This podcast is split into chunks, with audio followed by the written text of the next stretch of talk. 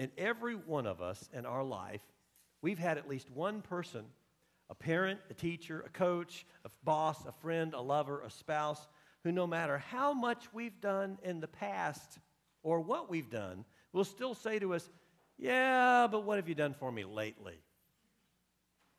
As though all of that other stuff doesn't count and isn't worth remembering, which is really disheartening when they do that. But you know what? If we're not careful, we can be that person to God. When life is good, like the t shirt and the bumper stickers say, we're good with God, but let some manure happen. We get sick or hurt or suffer a loss or have a disappointment or a setback. And it's easy to think, whoa, God, what did I do to deserve that? Or why did you do that to me? And if we're not bold enough to accuse God, at least to say, well, why me? In other words, yeah, God, you did all that stuff in the past, but what have you done for me lately? God never promised that life would be easy. He does promise to be with us always, even to the end of the age, which means when manure happens, and it happens to everyone, He's right there with us in the middle of the steamy pile. And whether or not He gets us out of it, He always gets us through it. Now, that's not our ideal outcome. We want Him to get us through life squeaky clean, or at least with as few splatters as possible when the stuff hits the fan. But being with us always is a better offer than anybody else is going to give us. Oh, yeah, we may have a parent, a sibling, a friend, or a spouse who promises to stick with us for better, for worse, for richer, for poorer, in sickness and in health until we are parted by death. But let the manure get too deep for too long, and all but the best companions fade away, even if it's only because we are parted by death. But Jesus says, I will be with you always, even to the end of the age and He is. He is for better, for worse, for richer, for poorer, in sickness and in health, until we are joined with Him in death. And the thing to do when life gets worse or poorer or in sickness is to remind ourselves of how God, good God was to us when life was better and richer and in health. Because if we don't hang on to what God has done for us in the past, we become that person saying, Okay, God, what have you done for me lately? Because no matter how we be, feel, how bad we feel at our lowest, God has not abandoned us. And He's done enough in the past to earn our trust and gratitude, even if He never does anything for us ever again.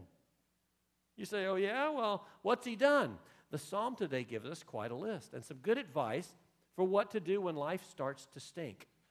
It's in your bulletin on the sermon notes page, so pull it out and let's follow along. Great are the deeds of the Lord. They are studied by all who delight in them. God has done all kinds of stuff that we don't even notice. But if we'll stop and study our life, we'll see God and we'll hear God and delight in the discovery. His work is full of majesty and splendor, and his righteousness endures forever. Now, some of what God does is full of majesty and splendor, like the vast expanse of interstellar space, galaxies, suns, and the planets and their courses. Other things God does are so frequent and so ubiquitous and so everyday that it's easy to forget that He does them. Things like air, water, family, freedom, clothing, shelter. You see the psalm, and then the psalm continues. He makes his marvelous works to be remembered. The Lord is gracious and full of compassion. If anyone in your life has ever shown you any compassion or helped you when you needed it, it was God who prompted them to do that. And it was God working through them to help you. He gives food to those who fear him. He's ever mindful of his covenant. Every morsel of nourishment we've ever received, from that first drop of milk from our mother to whatever we had for breakfast this morning, was from God. And from the looks of most of us, God remembers his covenant to us and he feeds us pretty well. He has shown his people the power of his works in giving them the lands of the nations.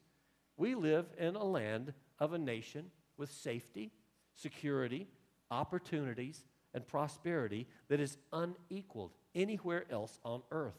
And that's not luck, that's God. That's God at work.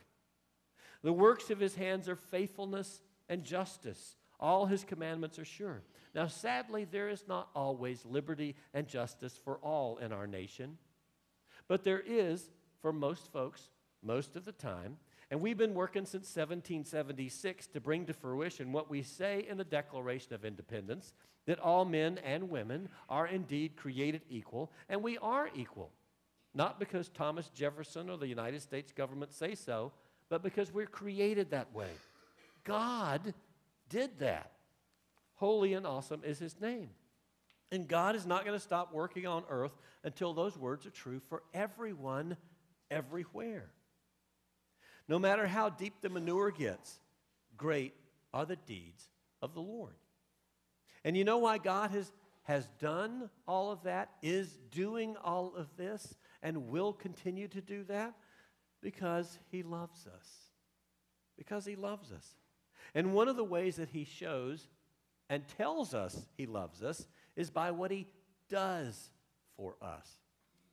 Now, in this season of Epiphany, in the Sunday sermons, we're learning about the five love languages. The idea that everyone tends to show love and feel love in one or two of five different ways. And those ways are words of affirmation, acts of service, giving and receiving gifts, quality time, and physical touch.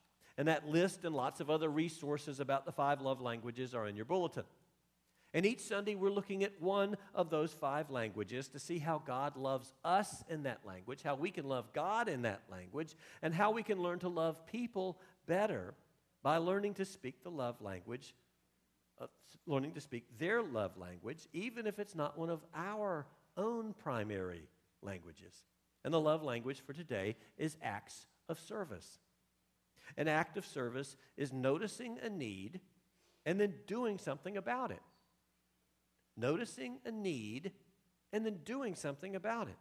As I hope we picked up from Psalm 111, God has been shouting, I love you to humanity ever since the beginning of creation through continual acts of service. God has got this love language down. So, how can we reciprocate and love Him back? Well, you say, God has no needs.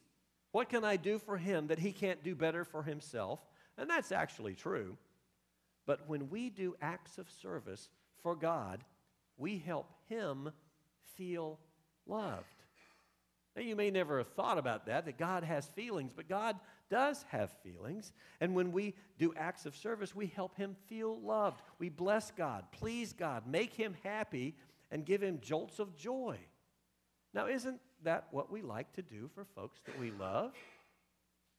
One of the many things this parish family does for each of us is give us a whole range of ways to do things for God, to offer Him acts of service.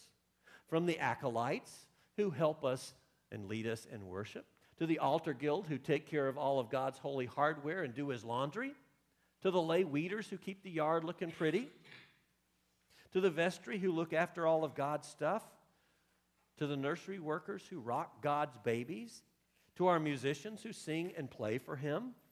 If, and if you don't want to do any of those acts of service, you can help move chairs and tables or pick up the pewage at the end of the service or stop and bend over and pick up some litter off the campus or any other need that you notice in this parish family. And acts of service to God aren't limited to this campus. The earth is the Lord's and all that's in it. So anytime we do anything to help creation be healthier, we're loving the Creator. And anytime we serve one of His creatures, especially one of those two legged ones that are made in His image, we're serving Him. What acts of service can we offer our neighbors? And what acts of service can we offer to our parents, our spouse, our children, our family, our friends, and the, the larger community? If you're not sure what to do, remember what an act of service is noticing a need and then doing something about it. So, what needs do you notice in the lives of those around you, especially those you love most? Well, notice a need and do something about it. Because for at least one fifth of the people around us, one of their primary love languages is acts of service.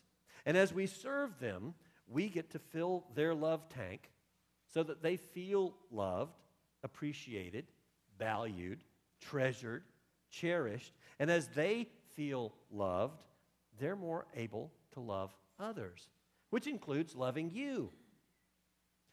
When we learn to tell folks that we love them in their love language, they're more likely to love us back in ours.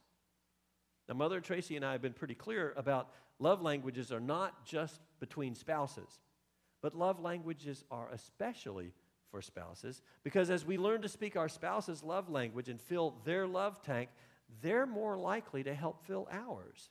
And we both win. It just takes one of us to go first. If your spouse's love language is acts of service and yours isn't, you can fill their love tank and you both benefit when you change a light bulb, mow the grass, make a meal, pack their lunch, make up the bed, do the laundry, walk the dog, wash the car, get the kids ready for bed. Now, many of the wives among us right now are thinking, I already do most of that. and in many homes, you're right. And if your husband's love language is acts of service, he's a blessed man. But, husbands, if our wives are indeed doing most of that, and our acts of service consists mostly of bringing home a paycheck and keeping the TV and the recliner warm and occasionally yelling at the kids, and then we wonder why my wife's desire at bedtime is differs from mine, maybe I'm not speaking her love language. So she's not much interested in speaking mine. And if that's true in your marriage, guys, I have a book for you. It's called Sex Begins in the Kitchen by Dr. Kevin Leman. Now, before you think, ew, or hmm, it has nothing to do with the kitchen counter. The point of the book is the difference between men and women and how men can be interested in sex anytime, anywhere, no matter what went on in their day or what's happened or not happened between them and their wives. And women, on the other hand, tend to be more interested in sex only when they feel secure, loved, and cared for, and when they share an emotional connection with their man, and when they're not exhausted from their day's work, plus housework, plus taking care of kids. Dr. Leman's point is this guys, if you want her to be interested in you later that evening, start early in the evening in the kitchen by cooking supper, or washing the dishes, or taking out the trash without being asked, or taking care of the kids, or doing some act of service that gives her some time to rest and recover from her day and helps her feel loved. Because as you work on filling her love tank, she's more likely to help fill yours. Well, now back for all of us. From the beginning of creation, God has been shouting to humanity, I love you, through continual acts of service. Let's love Him and each other the same way.